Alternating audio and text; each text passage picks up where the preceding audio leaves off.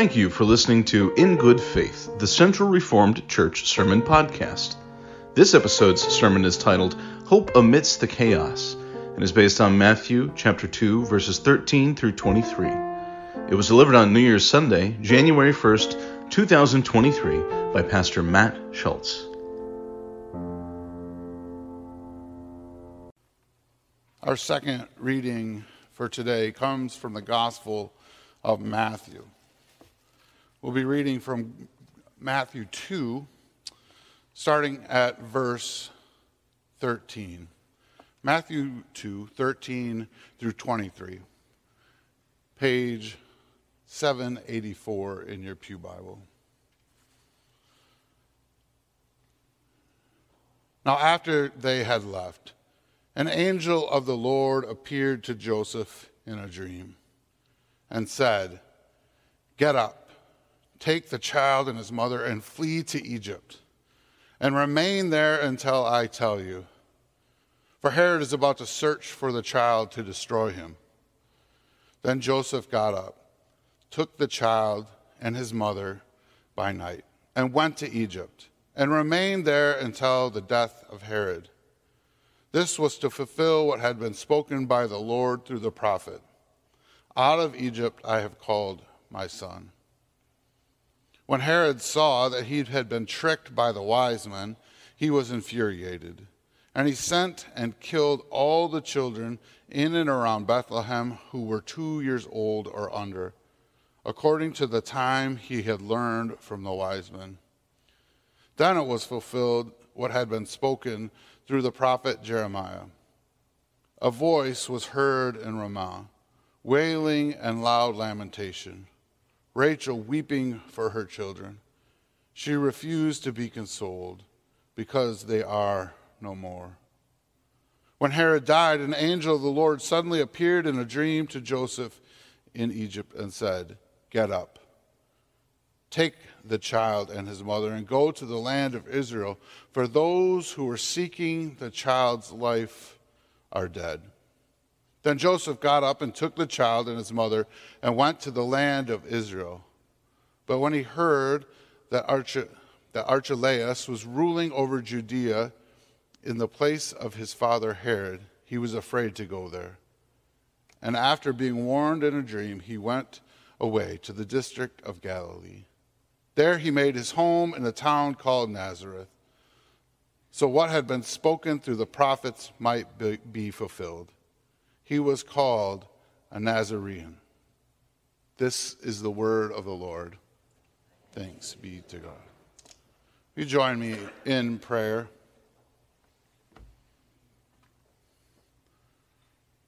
Dear Lord, we thank you for your word, for what it teaches us, for what it teaches us about you and who you are. It's my prayer this morning that the words that I speak are not mine, but they're yours, filled with the Holy Spirit. And it's my prayer that each of us has ears to hear it and a heart that is easily changed. It's in your name we pray. Amen. Can you imagine? Can you imagine being in this scenario? It would be one of the worst scenarios ever. As a parent, I cannot imagine having a young child and finding out that the local king wants to get rid of him.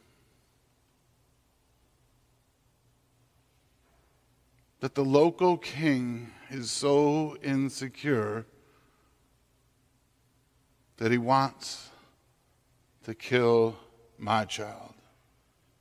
And not only is the local king so insecure that he wants to kill my child, he's willing to kill all the children just to make sure he got the right one. Can you imagine? You're forced to flee, to become an exile, a refugee. And this wasn't a quick trip to the neighboring town where you just get to hop in your car and hide away for a few days. Oh, it was a long journey, most likely by foot at best, with a donkey or something similar. A family fleeing to a foreign land. I would imagine fear was abundant. Now we know that Mary and Joseph had learned to listen to the Lord and they were good at it. But you also have to have to imagine that at some point their humanity kicked in. And they were scared, nervous, wondering about what the details would look like wondering how long they would be foreigners, exiles, refugees in a land they did not know. Their lives had been turned upside down, asked to head to a foreign land with no family and friends in order to survive, in order to help the child survive. That king, that king who was threatened by the Messiah. That king who was so wicked he would go to the worst ends to be sure he remained in power in his tiny little kingdom. Can you imagine the chaos and fear that had to surround that scenario? Sometimes the brevity of these biblical stories and our tendency to sugarcoat them don't do them justice. We want to believe that Mary and Joseph didn't sweat any of this. And perhaps, perhaps, they didn't. But I know if it were me, I know that God is in control, but I would still be fearful. We've all seen things happen in our lives where we know that God is in control, yet in the next breath or in the next day, fear wins.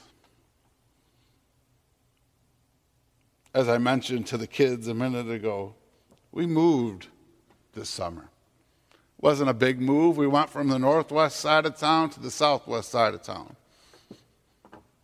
15 minutes, 20 minutes if there's traffic on Wilson. Not a big move. Our kids even stayed in the same school district. But Jess changed jobs and I changed jobs. And a house we were really comfortable in wasn't ours anymore. We moved no threat on our life, no physical violence in our future. And yet, at times, fear and anxiety won. I don't want to speak for the rest of my family, but I know for me, there were moments I was a mess. I think they would say the same. I, w- I was a mess. The unknowns were too much. A simple move, 20 minutes down the road. No fear of violence. No harm threatened to my kids. A wonderful house to move into. Both of us with jobs secured. Still a mess. I have to imagine there were moments for Joseph and for Mary, they were a mess. Those long, cold nights as they traveled, fear had to creep in. Can you imagine? Can you imagine? Maybe just a moment, a moment between Mary and Joseph wishing they knew what God was up to. They listened, they got up and went, but they didn't get the whole story. Sometimes the path isn't fully illuminated, if you know what I mean. Sometimes God just says, take up and go. And you wish you had the whole map. Can you imagine? Now, as we read, we get to see the end. We get to see the end of the story very quickly. And a few verses later, we know that the story works out. But biblical scholars argue over the amount of time. It might have been months, it might have been years that Jesus was there. It wasn't a short period of time, nor was it a quick trip to get to Egypt or to get back.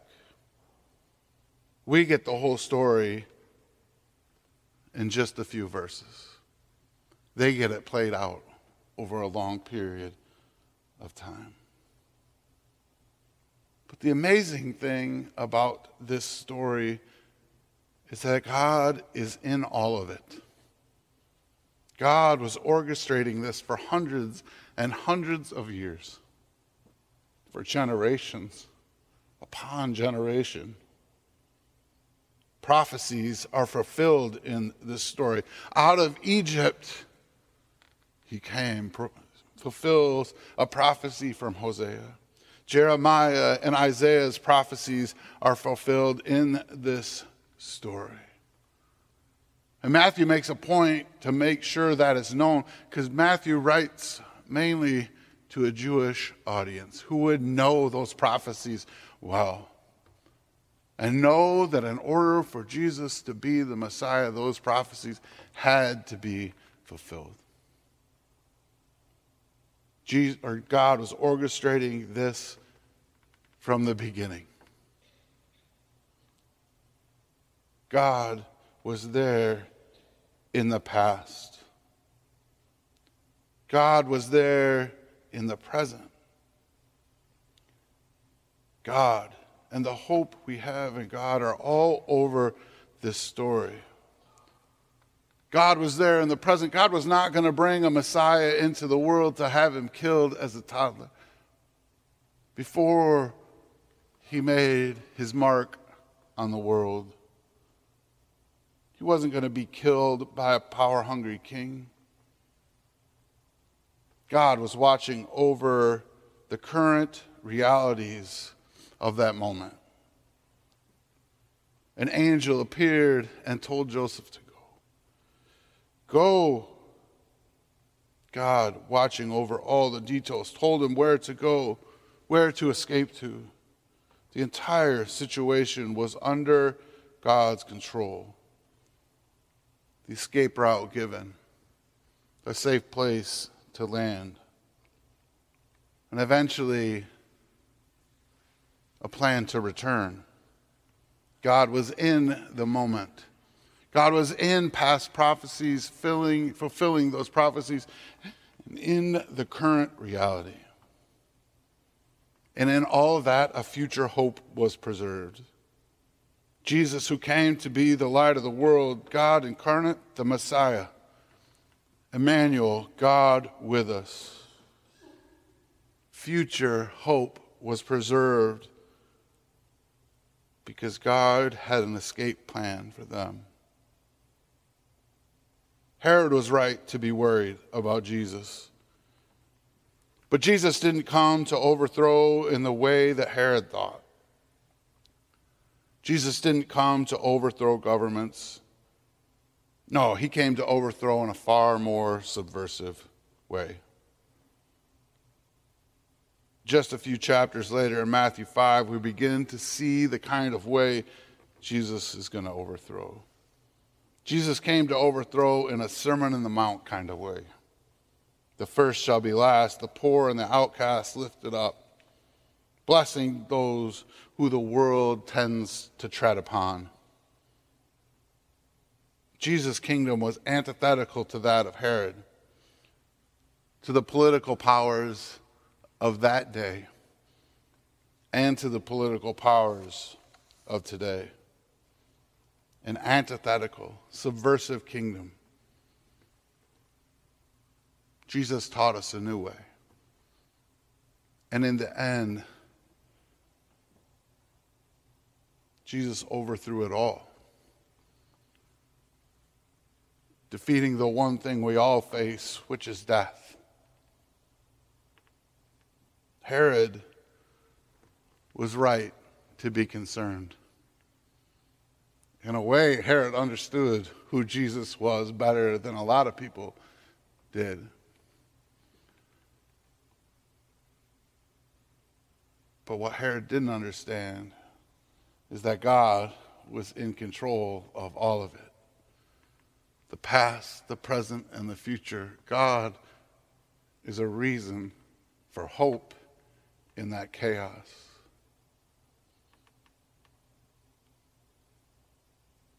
And as we end this Christmas season, as we end this Christmas season, I want you to rest in that. And the same thing we rested on as we started Advent that is hope. Hope. This story is a story of chaos, at least when you look at it from a human perspective. A story of chaos, of lives up, turned upside down for a period of time. But in that chaos, God is in control. God is in control. God is control past, present, future. So when life feels like it's out of control, when chaos abounds, God is in control. God was, is, and will be in control. This passage brings me great hope and reminds me that God is bigger than our chaos. Whether it's chaos we place upon ourselves or chaos brought upon us. God doesn't need the powers and principalities of this world God put Jesus on the throne despite those powers and principalities. God does not need the powers of this world to put God's kingdom in place.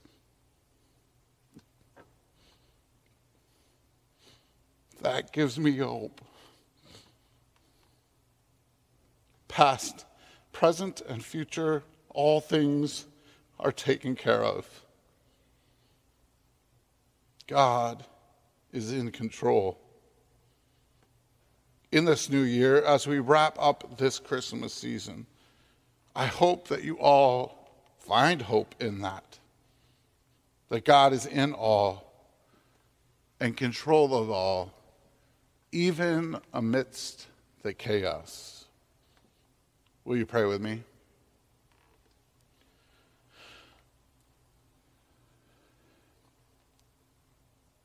Dear Lord, we thank you that you are in control.